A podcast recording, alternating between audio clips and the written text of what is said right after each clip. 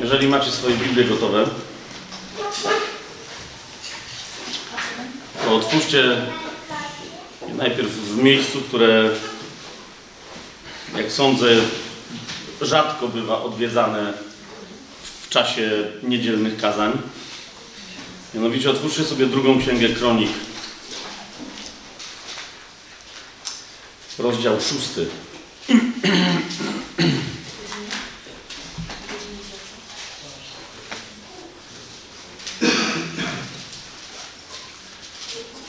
Rozdział szósty drugiej księgi kronik.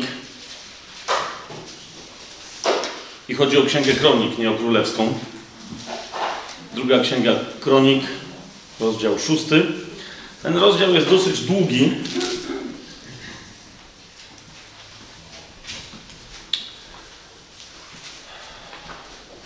Wstępem do tego rozdziału jest końcówka piątego, ale tam nawet nie, nie sięgajcie. Chodzi o to, że chwała Pana zaczęła się objawiać. To jest, to jest fragment.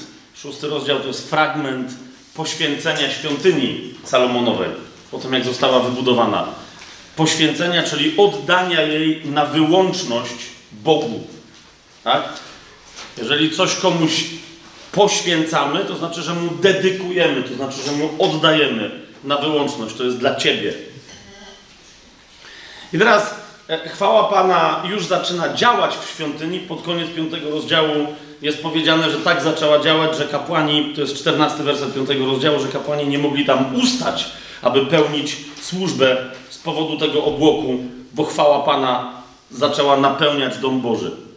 No tylko tak mówię Wam na wstępie, e, ponieważ nawet w tym miejscu, które e, później dla Żydów stało się centrum ich religii, Bóg za każdym razem, kiedy się pojawia, nawet w takim miejscu, które wydawałoby się, że ma być religijne, Bóg, kiedy się pojawia i w czystej swojej obecności demonstruje, kim jest, zawsze przeszkadza religii. Zawsze. Nawet w sytuacji, w której sam powiedział, że tam mają być ci kapłani z zupełnie innych powodów niż religijnych. Całe prawo mojżeszowe, zbudowanie świątyni, kapłaństwo mojżeszowe i tak dalej, to, to, to miały być i są wciąż znaki, cienie rzeczy przyszłych, odwzorowania rzeczywistości, która jest niebieska na ziemi. I dlatego Bóg, kiedy przychodzi w czymś, co wydawałoby się, że jest religijne, jego obecność po prostu przeszkadza. Tak? Tutaj zaczyna przeszkadzać. No ale wtedy przemawia Salomon, yy, no bo to jest jego świątynia, którą on ofiarowuje Bogu. Głównie pod koniec szóstego rozdziału, tam ci kapłani się chwieją pod yy, i lewici i tak dalej, pod chwałą Bożą. I mimo tego, że ta chwała już dla wielu z nas byłaby czymś, wow, to jest dokładnie to, czego oczekujemy nie mówię, że wszyscy, ale niektórzy tego oczekują, że chwała Pana przyjdzie i zaczniemy się robić mięciutcy w kolanach. Mimo tego, że, że tam to było oczywiste, pod koniec swojej przemowy, mniejsza teraz o to, o co Salomonowi chodziło w tej przemowie, nagle Salomon krzyczy, to jest koniec szóstego rozdziału, 40, 41 i 42 werset. Potem będziemy czytać dalej w siódmym rozdziale. Ale co Salomon E, o co Salomon woła, o co krzyczy do Boga. A teraz, o Boże, woła, proszę, niech Twoje oczy będą otwarte i niech Twoje uszy będą uważne na modlitwę zanoszoną do Ciebie w tym miejscu. Genialna modlitwa, co? Niech Twoje oczy będą otwarte, niech Twoje uszy będą uważne na modlitwę zanoszoną w tym miejscu. Genialna modlitwa. Panie, miej oczy otwarte, miej uszy bardzo uważne na wszystko, co będę mówił w miejscu przeznaczonym do modlitwy. Genialna modlitwa.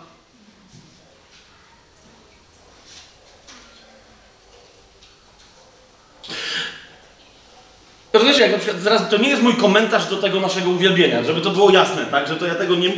Bóg mi rano powiedział, że mam o tym mówić. Więc to nie jest, żebyście mnie dobrze zrozumieli, to nie jest komentarz do tej modlitwy, którą mieliśmy przed chwilą. To, co teraz mówię, jest komentarzem do każdej modlitwy, którą mamy, jako Kościół i każdy i każda z nas osobiście. Ok? Mamy tendencję wpisaną w swoje ciała i w swoje dusze, wpisane tendencje religijne,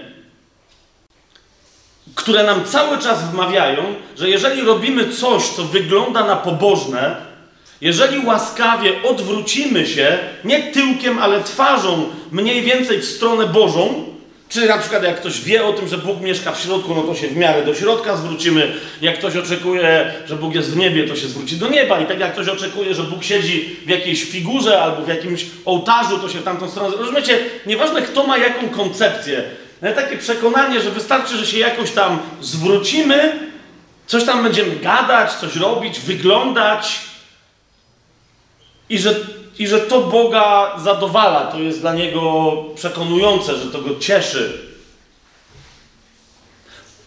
Rozumiesz, gdyby, gdyby tak przyszła chwała Boża na, na, na, na Twoją modlitwę osobiście, wstajesz rano, tam godzina, nie wiem, piąta, siódma, która to nie jest godzina, masz 20 minut, tak?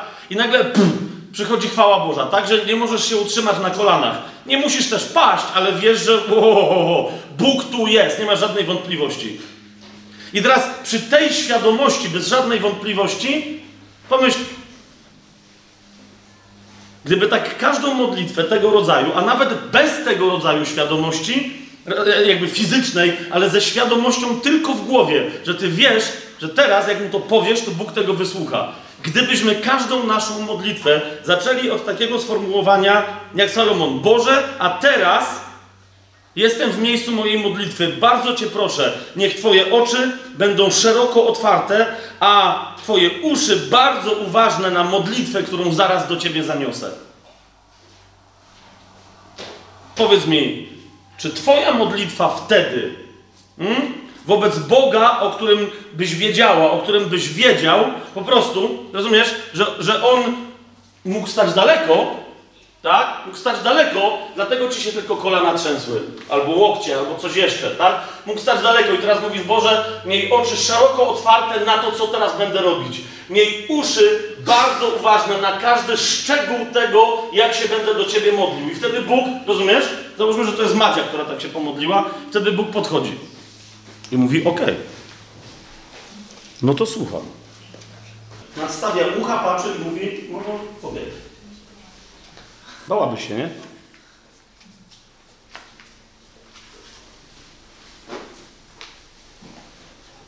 Jakby wtedy wyglądała Twoja modlitwa? Tak jak normalnie? Bo jeżeli w tym momencie, rozumiesz, jeżeli w tym momencie masz wrażenie, że nie, nie, nie, coś by trzeba było zmienić, to wiesz co to oznacza? To znaczy, że od dawna się już nie modliło Twoje serce. To znaczy, że nawet mając ochotę się pomodlić, jedyne, co dominowało Twoją modlitwę, to była religia. Rozumiesz? To nie znaczy, że Bóg tego nie słucha, że Bóg nie rozumie wewnętrznej intencji tego, jak my jesteśmy poskładani. To nie o to chodzi. Nie chodzi mi o to, rozumiesz, że co, co ci Bóg w związku z tym zrobi za karę, że się nie modlisz. Nie, mi nie o to chodzi. Mi, mi chodzi, rozumiesz, nie o Boga, tylko o mnie i o ciebie. Rozumiesz? Nie chodzi o Niego. Zwłaszcza, że On, jak przychodzi i patrzy uważnie, jak nadstawia ucha i, i słucha, mm, niezwykle, niezwykle, niezwykle uważnie, to, to, to nie trzeba mu tłumaczyć na zasadzie, okej, okay, ale bardziej uważnie, Boże, bo może ci coś umknie. Kapujesz, Bóg już nie może być bardziej uważny. Bóg już nie może mieć bardziej otwartych oczu. Ta prośba to jest prośba, która ma poprawić to, co ja robię wobec Boga, a nie zmienić to, jakie On jest wobec mnie. A więc pierwsza rzecz dzisiaj, którą, którą Bóg mi położył na serce, żeby powiedzieć, to jest po prostu, mówi, niech spadnie kamień i niech się roztrzaśnie i kto słucha, kto ma uszy do słuchania i słucha tymi uszami, to niech się wreszcie usłyszy. Zacznijcie, ludu mój, traktować mnie poważnie. Moja córko i mój synu, zacznij mnie traktować poważnie. Ja już nie mówię, że z czułością, ja już nie mówię, że z miłością, ale potraktuj mnie poważnie.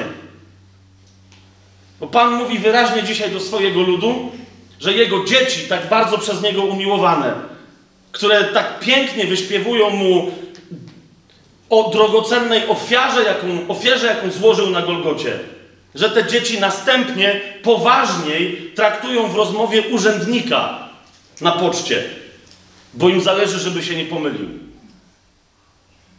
niż swojego ojca na modlitwie, niż swojego zbawiciela na modlitwie.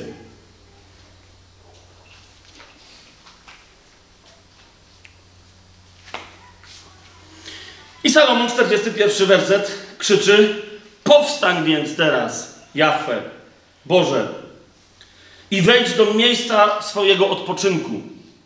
Ty i arka Twojej mocy. Niech Twoi kapłani, Jahwe, Boże, ubiorą się w zbawienie, a Twoi święci niech się wreszcie radują dobrem. Świątynia była potrzebna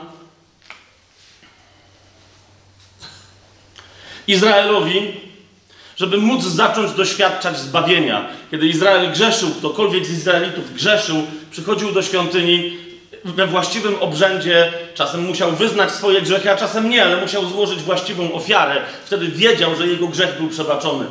Raz do roku na Jom Kippur cały Izrael pokutował i oni wiedzieli, że te grzechy z ostatniego roku są odpuszczone i indywidualne, i całemu narodowi, i całej społeczności są odpuszczone. A więc mogli się ubrać w zbawienie kapłani służący w tej świątyni. Wiedzieli, że kiedy będą prosić o błogosławieństwo, to otrzymają, bo Ojciec jest dobry i im da, bo Jahwe jest Jehowa Irech, jest tym, który zaopatruje, tym, który błogosławi, który uzdrawia, jest Jehowa Rafa. Po prostu jest pełen mocy, która ma błogosławić, a nie przeklinać. Nigdy. Tylko błogosławić. Więc mógł też zawołać Salomon, niechże twoi święci wreszcie rozradują się dobrem. Ponieważ jeżeli ty zamieszkujesz w swojej świątyni, czym innym się mają radować? Po to ona tu stoi. I teraz, kiedy Salomon po prostu tak zakrzyknął, bo stwierdził, to jest oczywiste, że skoro ty mieszkasz pośrodku swojego ludu, w tym miejscu, które ci, które ci przygotowaliśmy, w tym miejscu świętym, w którym znajduje się najświętsze ze świętych, skoro tak, skoro tak, skoro tu chcesz mieszkać, to jest rzeczą oczywistą, że to wszystko się wydarzy. W odpowiedzi na to w siódmym rozdziale, kiedy Salomon skończył całą tę przemowę i na końcu tak zawołał, jak powiedziałem, zobaczcie siódmy rozdział, pierwszy werset i następny, kiedy Salomon skończył się modlić, spadł z nieba ogień i pochłonął całopalenie oraz pozostałe ofiary, które tam były specjalnie w tym celu przygotowane, a chwała, a chwała Pana wypełniła ten dom. Nie tylko, że zstąpiła, ale wypełniła ten dom. Jeszcze raz, zobaczcie, im jaśniejsza, oczywistsza, w, w większej swobodzie działająca obecność Boża, którą to my swobodę mamy Bogu zapewnić. Zawsze to jest, zawsze jest tak. On tak szanuje naszą wolność, Zwłaszcza teraz, kiedy żyjemy w roku łaski i w roku cierpliwości Bożej, w roku jubileuszowym, że nigdy nie zrobi niczego, co, co mogłoby jakkolwiek, nie mówię pogwałcić, ale choćby przesunąć naszą wolność i naszą swobodę. Ci tam, Salomon powiedział, to jest moja świątynia, rób Panie co chcesz. Wtedy chwała Boża wypełniła tę świątynię. No i wtedy po prostu religia nie tylko się chwieje, ale się kończy. Zobaczcie drugi werset. I kapłani nie mogli już wejść do domu Jahwe, bo chwała Jahwe napełniła dom Jahwe. Trzy razy Jahwe.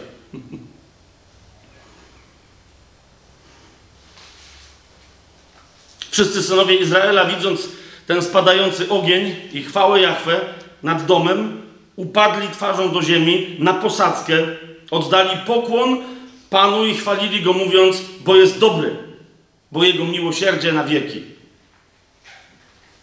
Teraz widzisz o co chodzi? Niezależnie od tego, z jaką mocą przejawia się obecność Boga, kiedy ona jest autentyczna, niezależnie od tego, jak, jakiej my wtedy doświadczamy znikomości swojej, to ta, ta trwoga, bojaźń pańska nie, nie jest lękiem, że coś mi się stanie ze strony Bożej, ale ta trwoga jest przerażeniem, wobec świadomości, jak dobry jest Bóg, a nie jak silny. jest. Czy rozumiecie, co mówię? Zobaczcie, oni padli i nie powiedzieli, jak potężny jest Pan. Powiedzieli, jak dobry jest. Bo dobry jest, bo na wieki Jego miłosierdzie.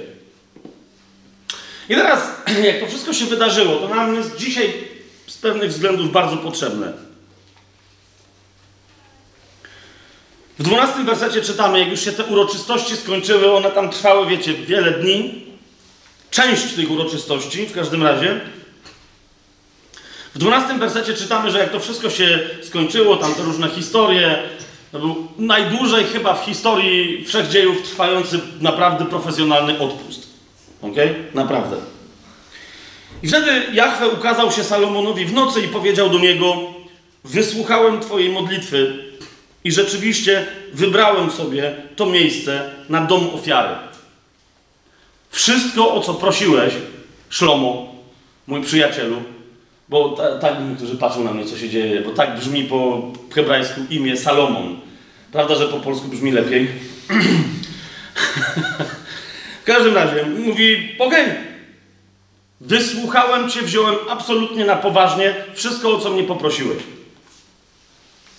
I teraz tenże dobry Bóg, pamiętaj o tym, że to nawet lud, który jest przestraszony, który jest daleko, który nie jest tak blisko jak kapłani, lewici, czy nawet sam Salomon, lud wiedział, że Bóg jest dobry. Zauważ, ten dobry Bóg mówi w pewnym momencie, bo on tam tłumaczy pewne rzeczy, chociaż to jest też interesujące, że mówi wielekroć krócej niż Salomon do niego. Tak? Bóg przychodzi i do niego mówi dość krótko. Ale w pewnym momencie mówi do niego taką rzecz. Dziewiętnasty werset. Tak? Bo mówi, że tak, będę wam błogosławił, wszystko super, to jest mój lud, tak, wszystko gra. Ale zaraz, mówi tak. Ale jeżeli, to jest 19 werset i następny, ale jeżeli odwrócicie się ode mnie i opuścicie moje nakazy i przykazania, które wam podałem, a pójdziecie służyć innym Bogom i będziecie innym oddawać pokłon, wtedy ten lud wykorzenię z jego ziemi, którą mu dałem. A ten dom, czyli świątynię, który poświęciłem swojemu imieniu, odrzucę sprzed mojego oblicza. Co więcej, uczynię z niego przedmiot przypowieści i wyśmiewania wśród wszystkich narodów. To kolejna bardzo istotna rzecz, hmm? którą Bóg nam dzisiaj chce powiedzieć, jak sądzę. Nigdy pod żadnym pozorem nie myl mojego błogosławieństwa ze mną samym.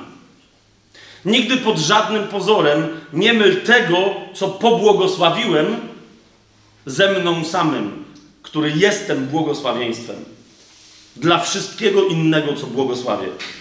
Nigdy pod żadnym pozorem, pod żadnym pozorem nie myl miejsca, w którym się objawiam, osoby, przez którą aktualnie mogę przemawiać i tak dalej. Nigdy pod żadnym pozorem nie myl tego wszystkiego ze mną samym. Nigdy pod żadnym pozorem.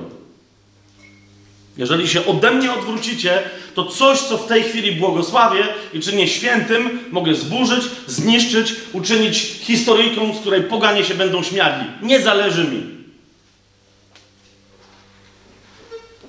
To my wymyśliliśmy, że Bóg jest jakąś dziwaczną istotą narcystyczną, która nieustannie potrzebuje uwagi. A Bóg mówi, w ogóle mi to zwisa.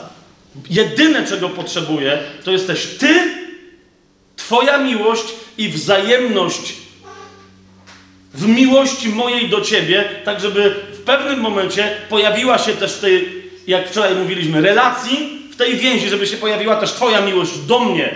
Tej wymiany potrzebuję. To jest jedyne, czego pragnę. To jest wszystko, co mnie, niczym niezwiązanego Boga, naprawdę wiąże. Moja miłość do Ciebie, mój związek z Tobą. Cała reszta, jeżeli stoi na przeszkodzie temu związkowi, nawet jeżeli wczoraj była symbolem mnie, Boga, mojej mocy, nawet mojej miłości, nie ma żadnego znaczenia. Dzisiaj mogę to wywalić i zniszczyć, ponieważ jedyne, co mnie interesuje, to życie w miłości. Ja, Bóg mówi, jestem życiem. Interesuje mnie, żeby moje życie wciąż było w Tobie, było zachowane i przynosiło owoc miłości. I dalej Pan mówi, a ten dom, który był wyniosły, będzie dla każdego przechodzącego obok przedmiotem zdziwienia. Także patrząc na niego powiedzą, czemuż Jahwe tak uczynił tej ziemi i tej świątyni, temu domowi dokładnie. Wtedy odpowiedzą, ponieważ opuścili Jahwe, Boga swoich ojców, który ich wyprowadził z ziemi Egiptu, a uchwycili się innych bogów i im oddawali pokłon i służyli im. Dlatego sprowadził na nich całe to nieszczęście. Nadal, nawet kiedy czytamy te słowa, jakie jest moje doświadczenie, że nadal ludzie mówią, no, no, ale to jednak widzisz, czyli Bóg jest w stanie zniszczyć świątynię, ale jemu cały czas chodzi o to, żeby się na nim koncentrować. Niech będzie, że to świątynia jest nieważna, wszystko jest nieważne, ale to cały czas to, to my, musimy, my musimy patrzeć na niego, my musimy chodzić za nim, my musimy, to on po prostu cały czas coś od nas chce.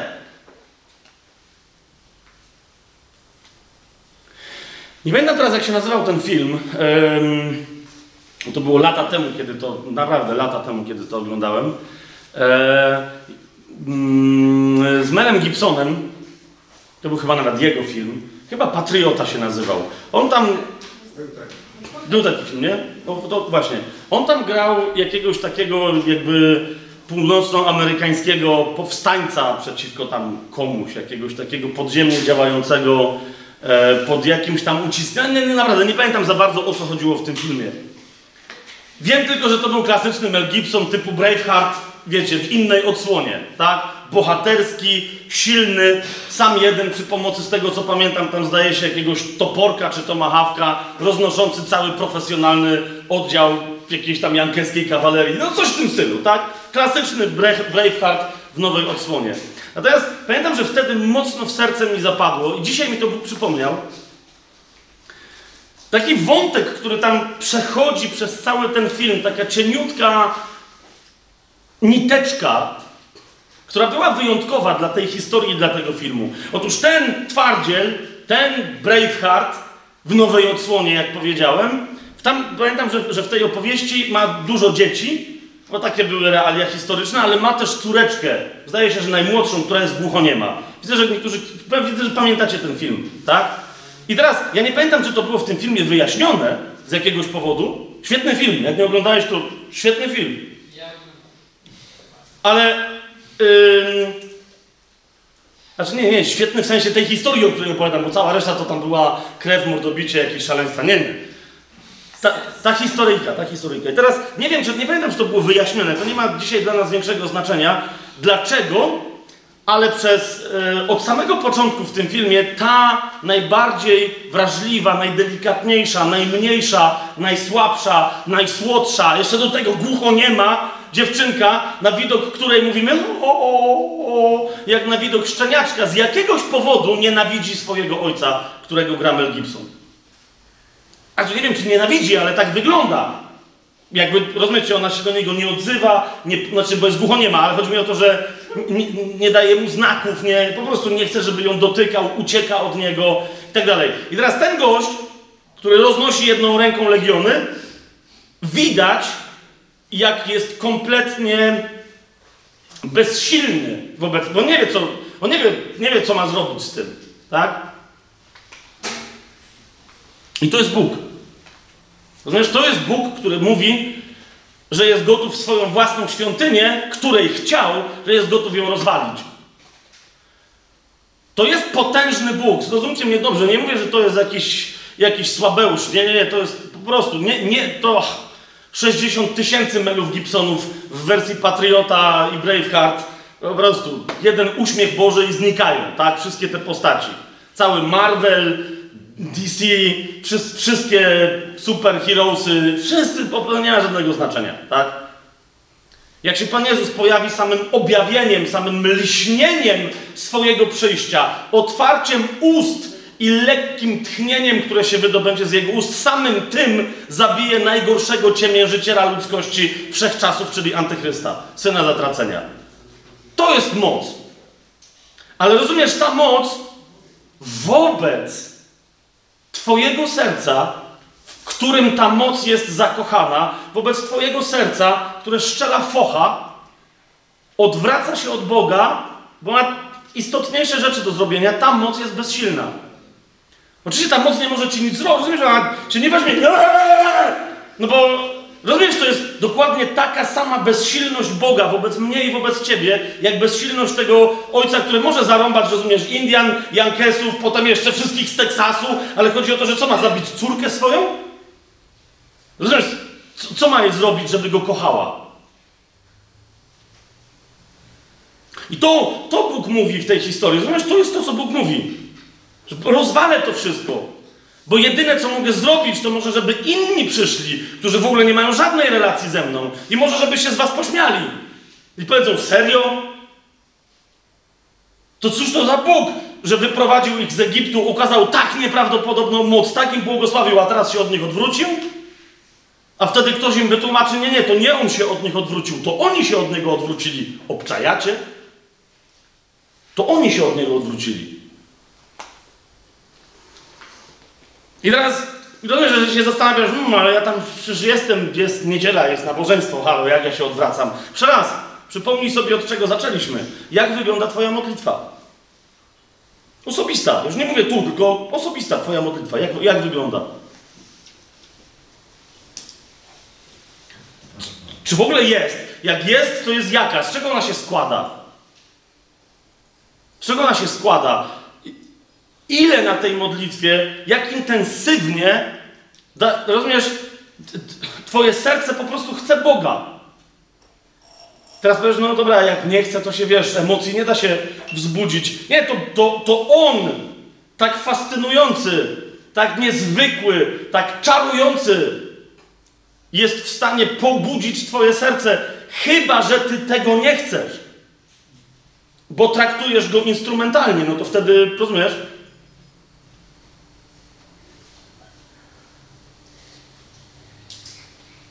Nikt nie jest w stanie bardziej zranić, a nawet zniszczyć takiego potężnego ojca, jak jego najmniejsze, najwrażliwsze, najdelikatniejsze dziecko, które z jakiegoś powodu mówi, a ja cię nienawidzę. Oj, powiesz, no dobra, bez przesady, ja tam przecież Boga nie nienawidzę. Nie, małe dziecko, to mówi, a ja cię nie lubię. Kocham cię, ja cię nie lubię. A mówię, nie, nie, ale ja tam w sumie Boga dosyć lubię, on tam, wiesz, no czasem da na lody. Okej, okay, tym gorzej.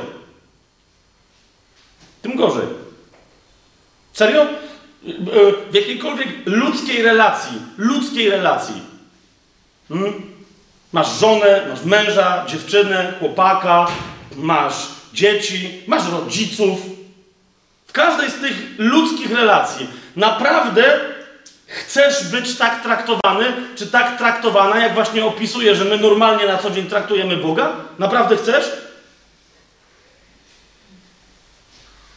Rozumiesz, gdyby Bóg był zły, mógłby tylko tyle zrobić. Bam, proszę cię bardzo.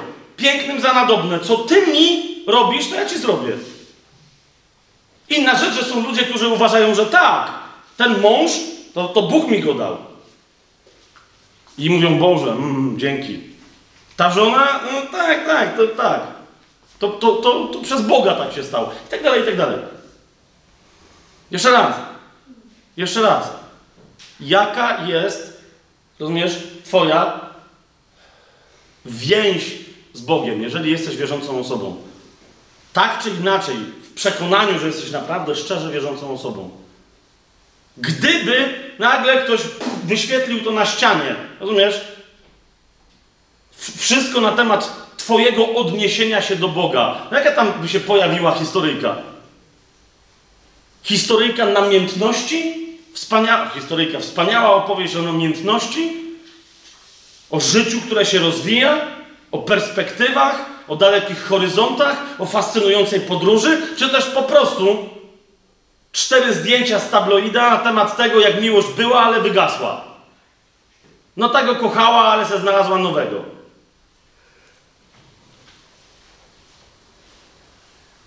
Ten był wspaniały, ale okazał się pijakiem. Jak to wygląda?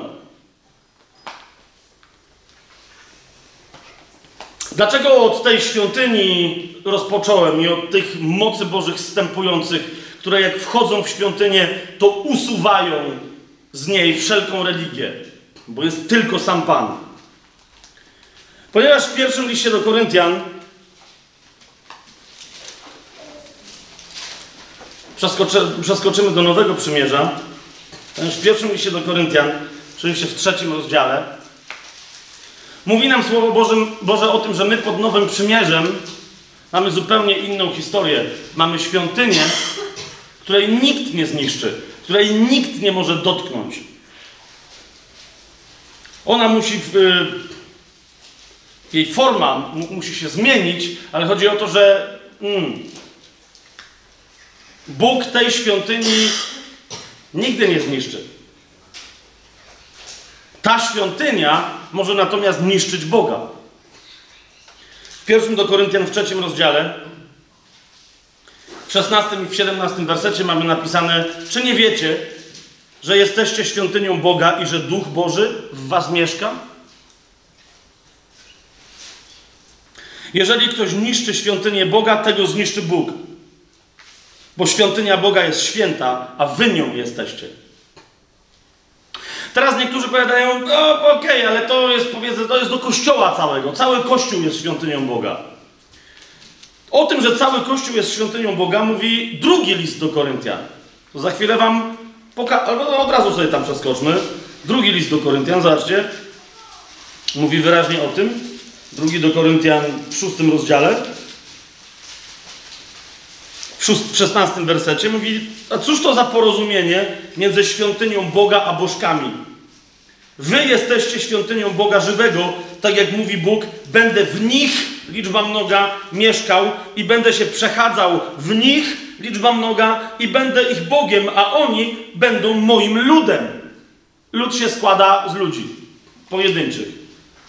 Więc drugi do Koryntian tak, mówi o tym, że my ciało Chrystusa, cały, cały Kościół, cały lud Boga, my jesteśmy świątynią Boga. Ale w pierwszym do Koryntian jest wyraźnie mowa o pojedynczym człowieku i to żyjącym teraz. To właśnie pierwszy do Koryntian, szósty rozdział.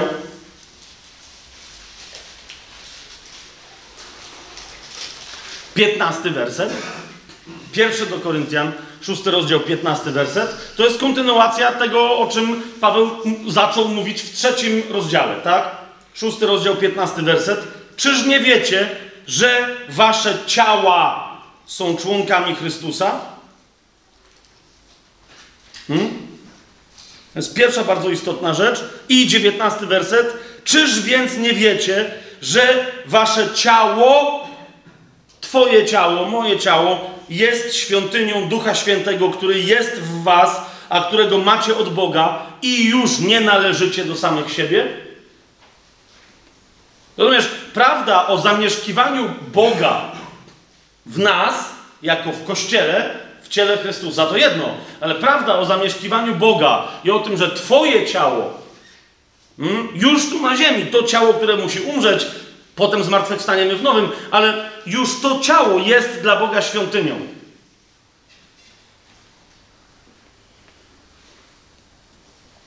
To pytanie brzmi, jak się ma dzisiaj ta świątynia? Jak się ma dzisiaj ta świątynia? Rozumiesz, świątynia na przykład jest miejscem, dlatego istniała, kapujesz, dlatego istniała świątynia w Starym Przymierzu. Dlaczego? Żeby córka Boża, żeby Syn Boży Nowego Przymierza otworzył sobie Stare Przymierze i przeczytał wszystko na temat świątyni w Starym Przymierzu. Po co? Żeby wiedzieć, kim jest. Po to. Dokładnie po to. Po to była wybudowana, kapujesz, ogromna świątynia przez Salomona. Po to, żeby wszystkie jej opisy mówiły do mnie i do ciebie o tym, kim ty jesteś, kim ja jestem oraz także kim jest cały Kościół. Czym jest cały Kościół w tym wypadku. Hmm? Widzisz, w świątyni służba Boża odbywa się nieustająco. Podaję tylko jeden przykład. Modlitwa w świątyni ma nie ustawać. Po prostu. Dlaczego? Ponieważ w świętym świętych przebywa po trzykroć święty. Przebywa chwała Jahwe. Dlatego służba Boża tam trwa nieustająco. I dlatego w Nowym Przymierzu Do każdego, kto jest dzisiaj świątynią Pana, Paweł pisze w pierwszym do Tesaloniczan, Paweł pisze, nieustannie się módlcie. Dlaczego? No bo jesteście świątynią. W którym momencie Bóg z ciebie wychodzi i cię opuszcza, jeżeli jesteś nowonarodzoną osobą? W żadnym. Dam wam nowe serce i nowego ducha tchnę do waszego wnętrza. Tak? Dostajemy nowego ducha i w tym nowym duchu zaczyna zamieszkiwać Duch Święty i nie przestaje w nim mieszkać. Po prostu. Dlatego też Paweł w innym miejscu krzyczy i woła i mówi: Nie zasmucajcie Ducha Bożego, nie gaście Ducha. Dlaczego? Bo my nie możemy go usunąć. Ale możemy w tej świątyni, którą jesteśmy, zacząć go obrażać. Co więcej, w przekonaniu, że jesteśmy niezwykle fair wobec Boga.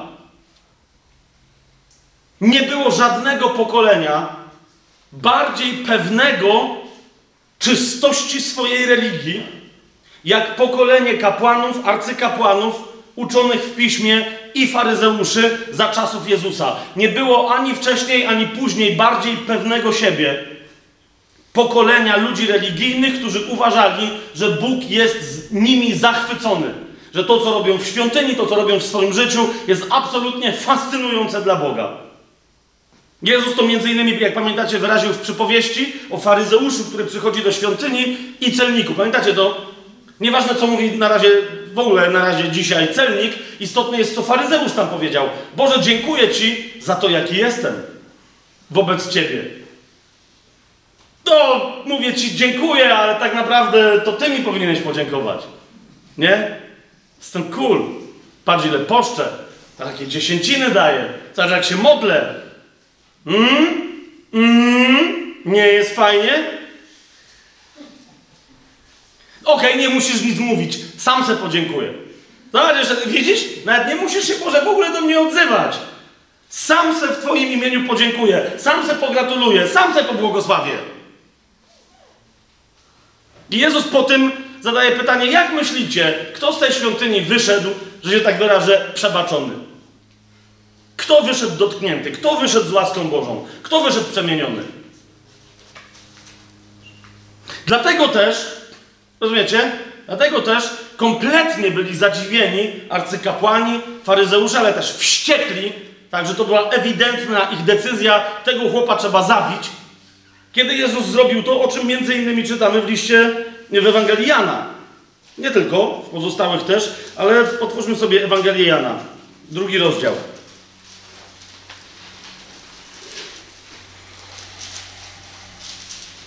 Od 14 wersetu, od 13. A ponieważ zbliżała się Pascha Żydowska, Jezus poszedł do Jerozolimy. I zastał w świątyni sprzedających woły, owce i gołębie oraz innych, którzy siedzieli i wymieniali pieniądze. A zrobiwszy sobie bicz z powrozów, wypędził wszystkich ze świątyni, także owce i woły, rozsypał pieniądze wymieniających i poprzewracał stoły. A do sprzedających gołębie powiedział: Wynieście mi tu stąd i nie róbcie z domu mojego ojca domu kupieckiego. I przypomnieli sobie jego uczniowie, że jest napisane: Gorliwość o Twój dom zżarła mnie. Fantastyczne tłumaczenie w UBG. Gorliwość o Twój dom zżarła mnie. Genialnie.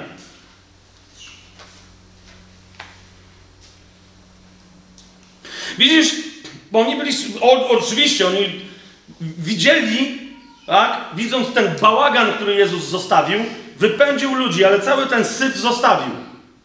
Nagle tam, gdzie był harmider, który wydawało się, że samo jego istnienie usprawiedliwia jego istnienie, nagle się okazało, nie, to jest, to jest ten syf. Rozumiesz? To miejsce miało być miejscem tu, tu konkretnie, w tym przedsionku, tu miała być cisza. Ludzie tędy wchodzący dalej, albo tu się, tu się mieli modlić. Tam dalej mieli wchodzić kapłani, tam jeszcze dalej raz do roku jeden. A co się tu dzieje? Możecie na różne, dowolne, możliwe sposoby usprawiedliwiać to, co się tu dzieje, ale i tak w głębi serca wiecie, że, że to jest rozbójnictwo, że to jest bandytyzm. Po prostu.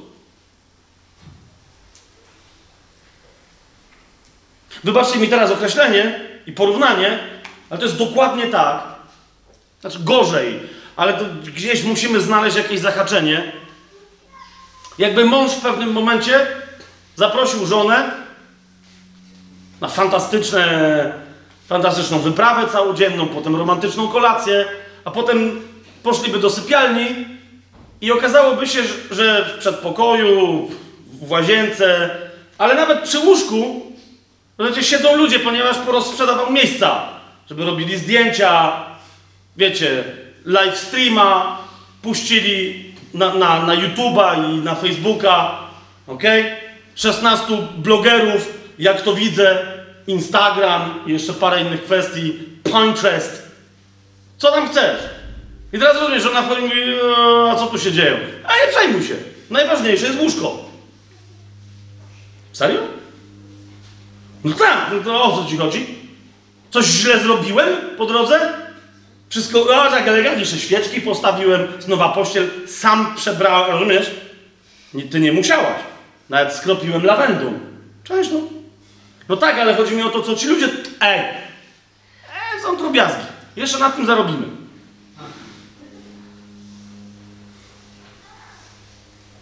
Ale ja mówię o tobie. Ja nie mówię o jakimś głupku, ja mówię o to, ja mówię o sobie.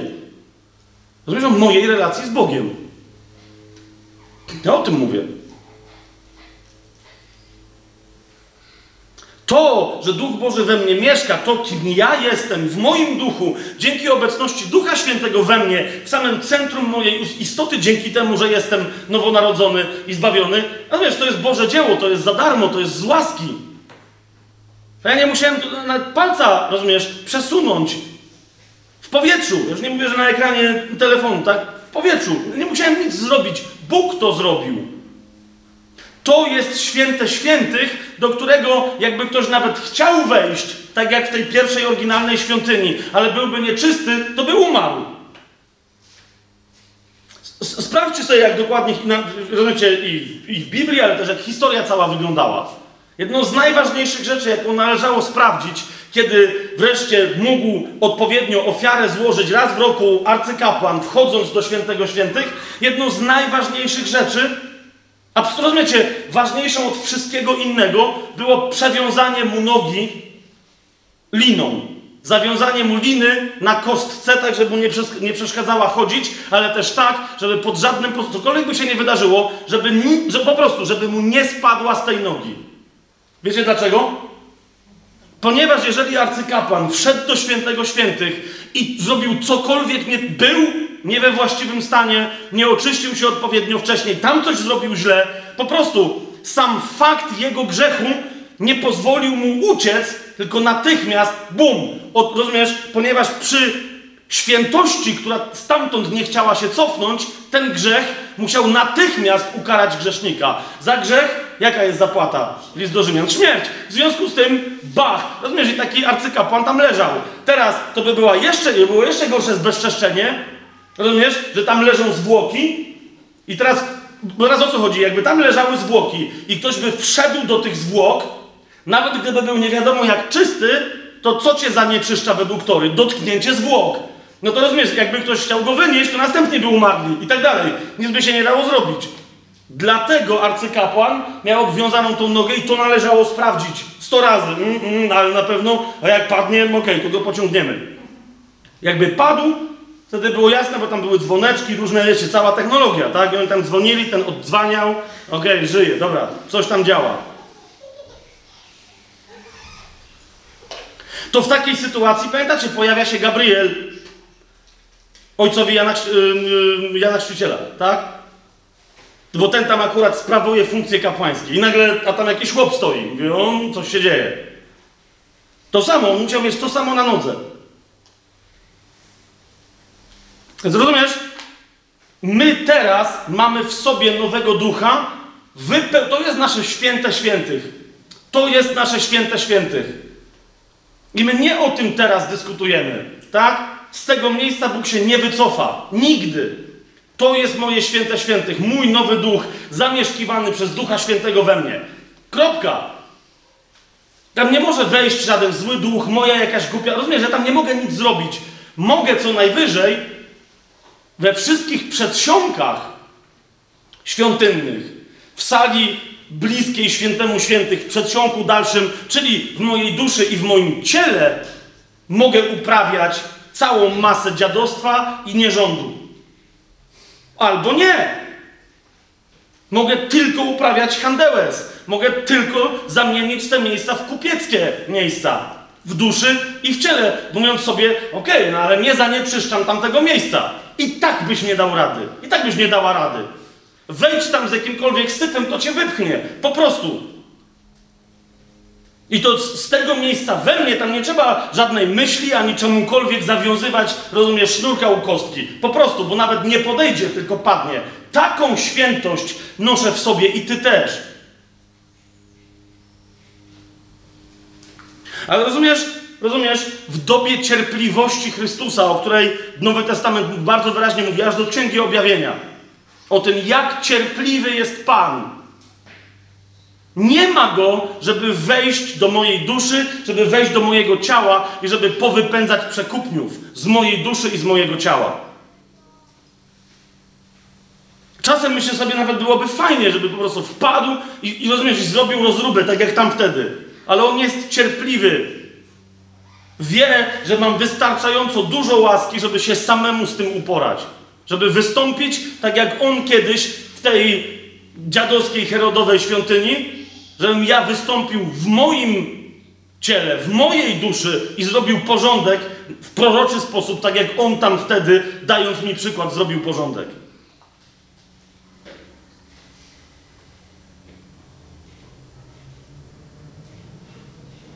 My czasem, wiesz, usprawiedliwiamy się, że hej, ale byliśmy, przecież obczajasz, jak nie było, jaka była modlitwa na nabożeństwie w niedzielę? Kiedy było namaszczenie? Normalnie łzy mi ciurkiem leciały z oczu. Obczajasz? Dzisiaj na modlitwie Pan mi objawił to i tam. Hmm. Ale teraz o czym my mówimy? O tym mówimy, że utrzymujemy w czystości zasłonę na świętym świętych? Że, że w momencie, kiedy raz na jakiś czas ja zajmuję się w moim wnętrzu, w moim sercu, w, moim, w mojej duszy, że kiedy ja się zajmuję modlitwą, a więc przejmuję jeden z obowiązków kapłańskich, moich, kapłana Nowego Przymierza i Twoich, każdej i każdego z nas, że, że wtedy, zbliżając się do ołtarza Bożego w moim sercu, że, że wtedy coś się dzieje. Dlaczego się ma nie dziać? Bóg korzysta z każdej okazji. Pytanie tylko brzmi, rozumiesz, czy te momenty dotknięć, momenty dobrej służby z mojej strony, czy, czy one jakkolwiek się mają do tego, że w moim ciele, rozumiesz, handełes trwa w dzień i w nocy. Naprawdę nikt z nas nie robi Bogu łaski, kiedy ma duchowy moment i w duchu wyznaje, że Jezus jest Panem. Pytanie brzmi, czy w mojej duszy i w moim ciele Jezus jest Panem. Hmm? On jest cierpliwy, ale naprawdę, jeżeli go poprosisz i powiesz, Panie, ja sam nawet nie wiem, gdzie we mnie doszło do kompromisu między Tobą a światem, nawet nie wiem. Gdzie, w którym momencie dałem się przestraszyć i wpuściłem paru przekupniów, bo mi powiedzieli, bo jak nie, to ci podpalimy drzwi. Nawet nie wiem. Rozumiesz? Ale jeżeli mu powiesz, Panie, ale ja nie wiem, ale ty wejdź daje ci pozwolenie. Wejdź i wyczyść swoją świątynię. Rozumiesz? Z każdej strony. Wejdź i wyczyść. To Jezus będzie czyścił, będzie czyścił, będzie czyścił, aż nie tylko do przedsionków, ale do wszystkich wejść.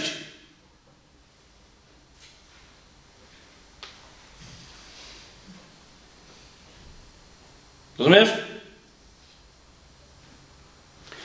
W pierwszym liście Janowym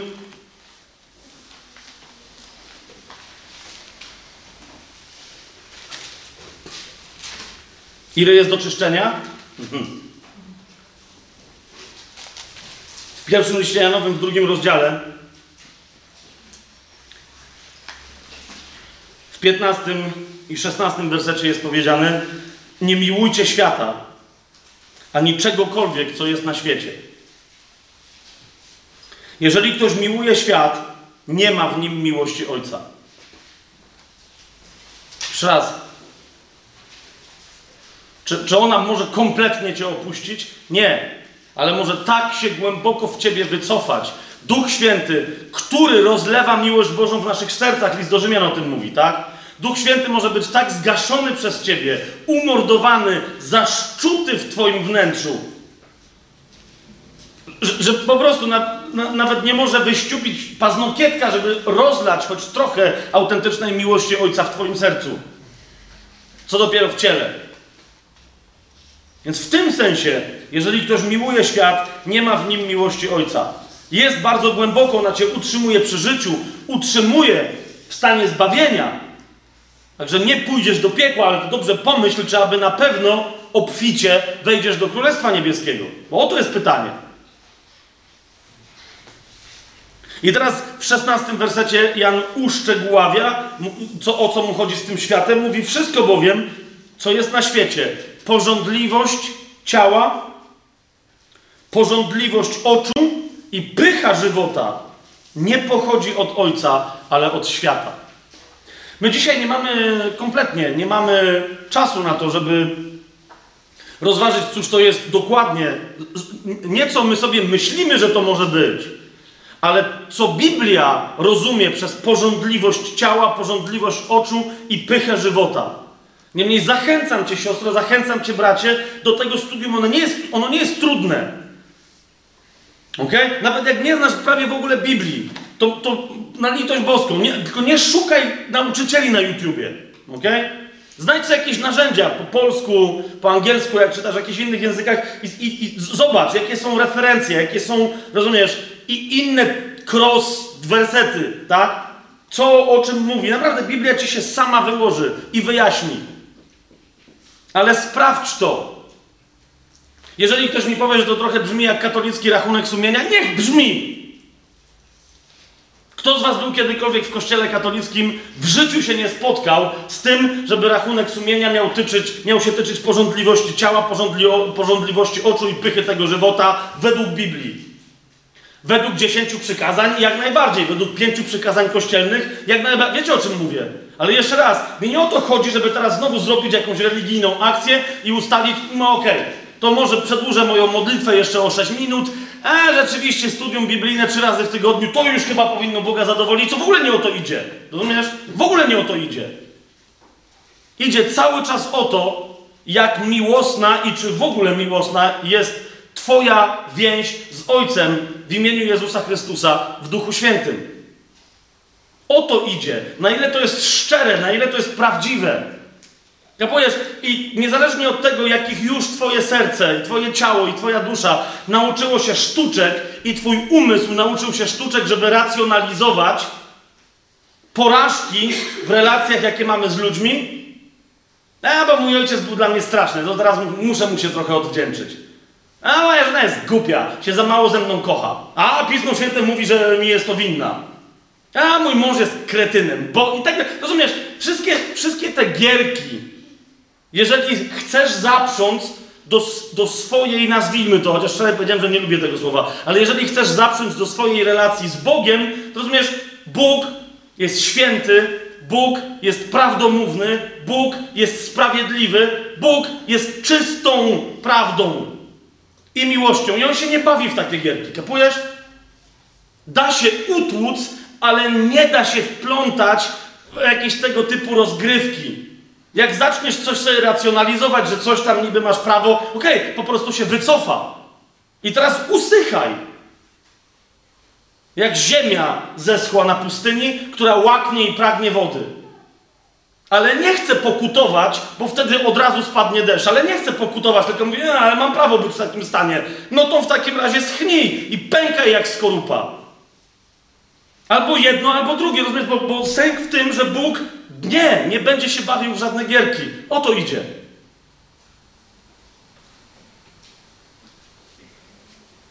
Siedemnasty werset mówi nam, że świat przemija wraz z całą swoją porządliwością ale kto wypełnia wolę Boga, ten trwa na wieki. Fundamentem woli Bożej nie jest, jak czasem byśmy chcieli,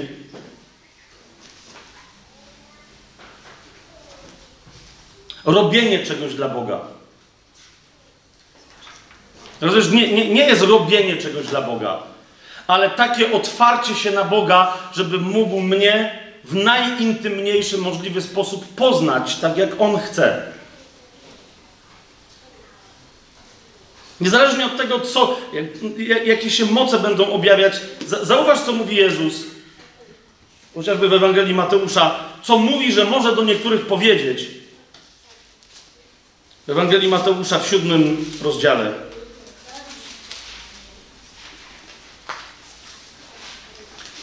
I teraz, ja wiem, bo tu często zwracamy uwagę na inne rzeczy, na nieprawość i tak dalej, ale zwróćcie uwagę na jedno zdanie. Jezus mówi, to jest siódmy rozdział, 21 i 22 yy, i 23 werset. Jezus mówi tak, nie każdy, kto mi mówi Panie, Panie, wejdzie do Królestwa Niebieskiego, ale ten, kto wypełnia wolę mojego Ojca, który jest w niebie. Gdzie znowu jest mowa o woli Ojca. I my często myślimy, ok, czyli trzeba robić to, co On chce, żeby było zrobione. No popatrz, co się tu dzieje. Wielu powie mi tego dnia, Panie, Panie, czyż nie prorokowaliśmy w Twoim imieniu? I w Twoim imieniu nie wypędzaliśmy demonów? Czy w Twoim imieniu nie czyniliśmy wielu cudów?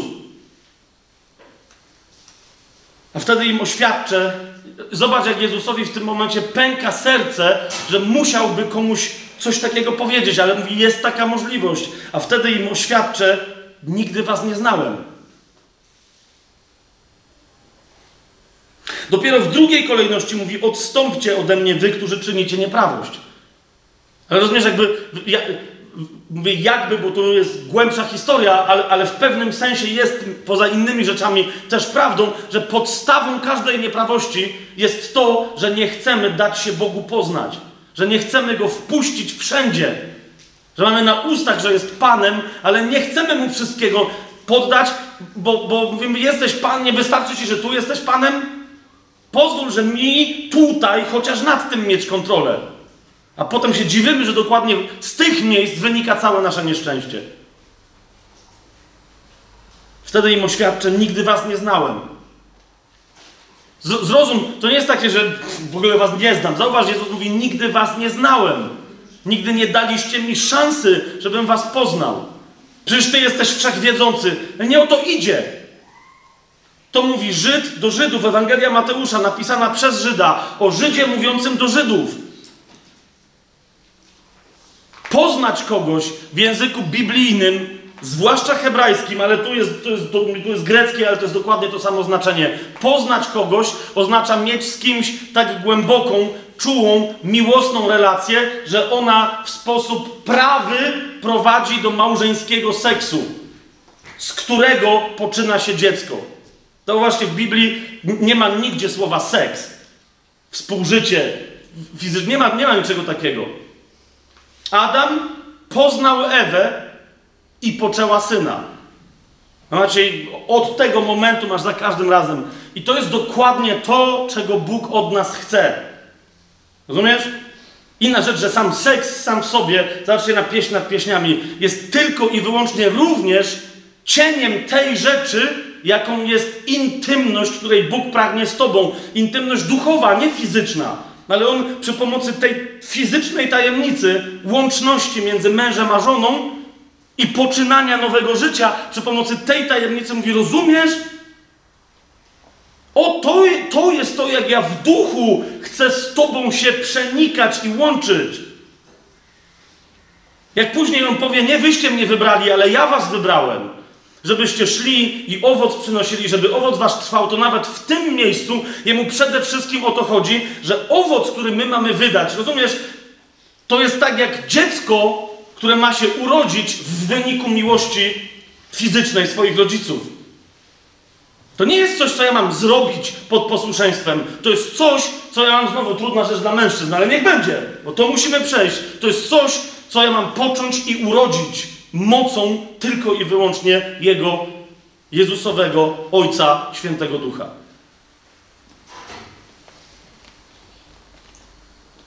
Być może jesteś dziś osobą, która się zastanawia, czemu moje modlitwy nie są wysłuchane. Twoje modlitwy są już dawno wysłuchane. Wszystkie Twoje modlitwy, wszystkie moje modlitwy zostały wysłuchane na krzyżu. Wszystkie. Wszystkie modlitwy zgodne z wolą Ojca zostały wysłuchane przez drogocenną, najdroższą we wszechświecie ofiarę krwi Chrystusa i Jego ciała na krzyżu. Wszystkie. I dlatego pierwszy list Jana na końcu w piątym rozdziale mówi wyraźnie, że jeżeli się modlimy zgodnie z Jego wolą, to wiemy, że już zostaliśmy wysłuchani. Dlaczego? Bo Jezus już umarł na krzyżu, Jego ofiara została przyjęta, zmartwychwstał, zasiada po prawicy Ojca na tym samym tronie i żyje. I śmierć nie ma nad nim władzy. Kropka. Je jeżeli, jeżeli dziś jeżeli dziś Twoje modlitwy nie są wysłuchane, to nie chodzi o to, że one nie są wysłuchane, bo są, ale ich wysłuchanie jest wstrzymane, realizacja tego wysłuchania jest wstrzymana przez kogo? Przez Boga, bo jest złośliwy? Nie, przez Twoją niegotowość. Mówisz, że czegoś chcesz, ale nawet nie wiesz, co by to miało oznaczać. W momencie, kiedy stajesz się osobą gotową i otwierasz się w wolności, nie na to, żeby Bóg robił to, co Ty mu każesz, ale żeby wreszcie Twoje serce zaufało, że Bóg zrobi to, co chce, a to będzie dla Ciebie i tak lepsze niż cokolwiek, co Ty sobie wymyślisz, to wtedy Bóg zaczyna Ci dawać. Poganin, kompletnie niewierzący, to jest ostatnia rzecz, którą chcę dzisiaj powiedzieć i niech ona nas zawstydzi. Otwórzcie sobie dzieje apostolskie.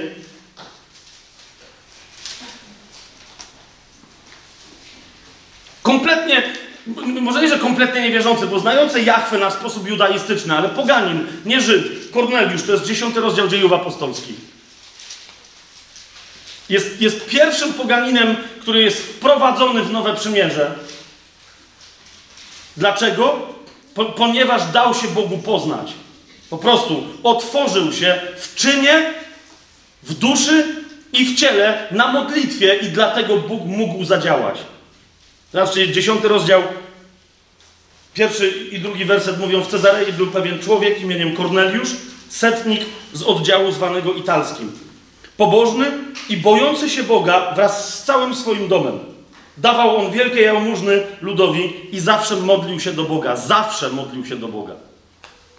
I teraz przychodzi do niego anioł w trzecim wersecie, mówi Korneliuszu, ten mówi, ok, co się tu dzieje, co Panie, zauważ czwarty werset, anioł mu mówi, na pytanie, co się dzieje, odpowiada mu anioł, twoje modlitwy i jałmużny dotarły przed oblicze Boga jako przypomnienie.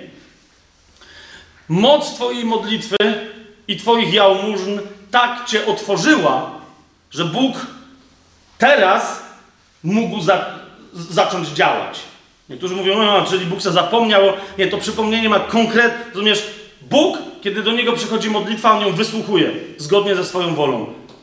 Ale żeby to, to, to wysłuchanie było wyegzekwowane, musi się pojawić coś innego. Moja gotowość na to, żeby przyjąć to, o co prosiłem. I wtedy w niebie pojawia się dzwonek, dyn, dyn, i Bóg mówi, okej. Okay.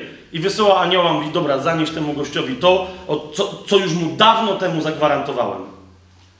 Jeszcze raz później, jak sam Korneliusz o tym opowiada w 10 rozdziale, zobacz w 31 wersecie, to, to mówi, że anioł mu powiedział, Korneliuszu, twoja modlitwa została wysłuchana. Zobacz, co się dzieje.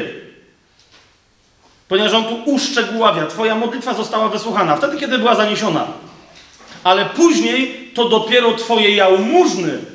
Rozumiesz? Bo prosić może każdy, ale to twoje jałmużny to, co się musiało stać z Twoim sercem, żeby dać komuś jałmużnę, to dopiero, rozumiesz, to do, nie, że Bogu to jest potrzebne, czy komukolwiek, ale to dopiero, ten akt kosztował Cię otwarcie się na Boga w zaufaniu na tyle, że Bóg powiedział, On jest gotowy i zostałeś wysłuchany.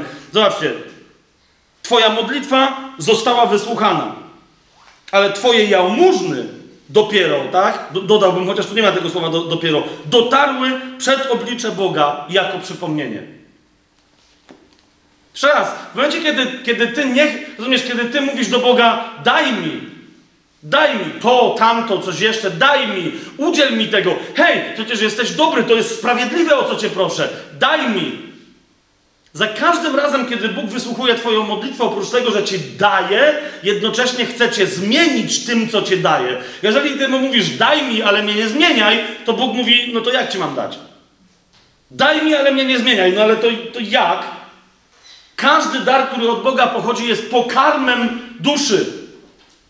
Jak Bóg Cię może nakarmić, tak żeby ten pokarm, którym Cię nakarmi, żeby Cię nie zmienił? Rozumiesz, jesteś fizycznie tym, co, tym, co jesz. Tym jesteś fizycznie. Więc dlatego Bóg, rozumiesz, już bierze tą łyżeczkę i ty mówisz amciu, amciu i Bóg mówi super, a ty nagle mówisz eee, zrób, żebym był syty, ale nic mi do gęby nie wkładaj. A to nie wiem, jak to się robi. Bo ja wymyśliłem, żeby właśnie w ten sposób karmić. Więc jeszcze raz. Jak bardzo Twoje serce dzisiaj jest gotowe, żeby paść przed Bogiem i powiedzieć: Panie, działaj. Wiem, że to, co Ty zrobisz w moim życiu, nawet jeżeli na początku będzie wyglądać jak bałagan, jak kompletne dziadostwo, bo żeby coś posprzątać, czasem trzeba wejść i coś rozwalić, a potem posprzątać dechy, wióry i porozwalane pieniądze. Panie, wiem, że nawet jeżeli Ty wejdziesz i na początku zrobisz mi dziadostwo, to ostatecznie po to, żeby dać mi coś znacznie wspanialszego, niż ja kiedykolwiek mogę sobie pomyśleć. Mogłem, czy mogłam sobie pomyśleć. Przyjdź i działaj. Albo powiedz mu uczciwie, dzięki za zbawienie, a teraz odwal się. Ktoś na mnie popatrzył surowo? Jak sądzicie, nie lepiej przestać być hipokrytą i po prostu Bogu powiedzieć to, co i tak de facto my mówimy, niby nie mówiąc? Nie lepiej przestać być hip hipokrytą i po prostu powiedzieć, Boże, znaczenie tego wszystkiego, co ja robię w moim życiu, to jest fajnie, że mnie trochę błogosławisz, a poza tym odwal się. Nie lepiej jest to powiedzieć, tak uczciwie? Po, po co tracić czas na te puste modlitwy, z których nic nie wynika? Po prostu powiedz Bogu, na razie się odwal. Przypomnij mi za dwa lata, Ty mi się przypomnij. I teraz zobacz, jak to powiedziałem, co się dzieje w Twoim sercu? Hmm? Myślisz, że naprawdę Bóg by się odwalił, przestałby się Tobą przejmować i tak dalej? Zauważ. Więc jeszcze raz, jeszcze raz. Uświadom sobie, w którym miejscu tak naprawdę, tak jak ja to cały czas yy, teraz robię od nie pamiętam ilu miesięcy, uświadom sobie, w którym miejscu de facto mówisz to do Boga, odwal się, pokutuj za to. W tych miejscach, dokładnie w tych miejscach powiedz, Jezu, Ty jesteś Panem. Przyjdź i działaj. Ty jesteś Panem, rób co chcesz. Bo nie chcę usłyszeć na końcu mojego życia, nigdy Cię nie znałem. Nie, chcę usłyszeć, znałem Cię i z tej znajomości przyszły wspaniałe owoce.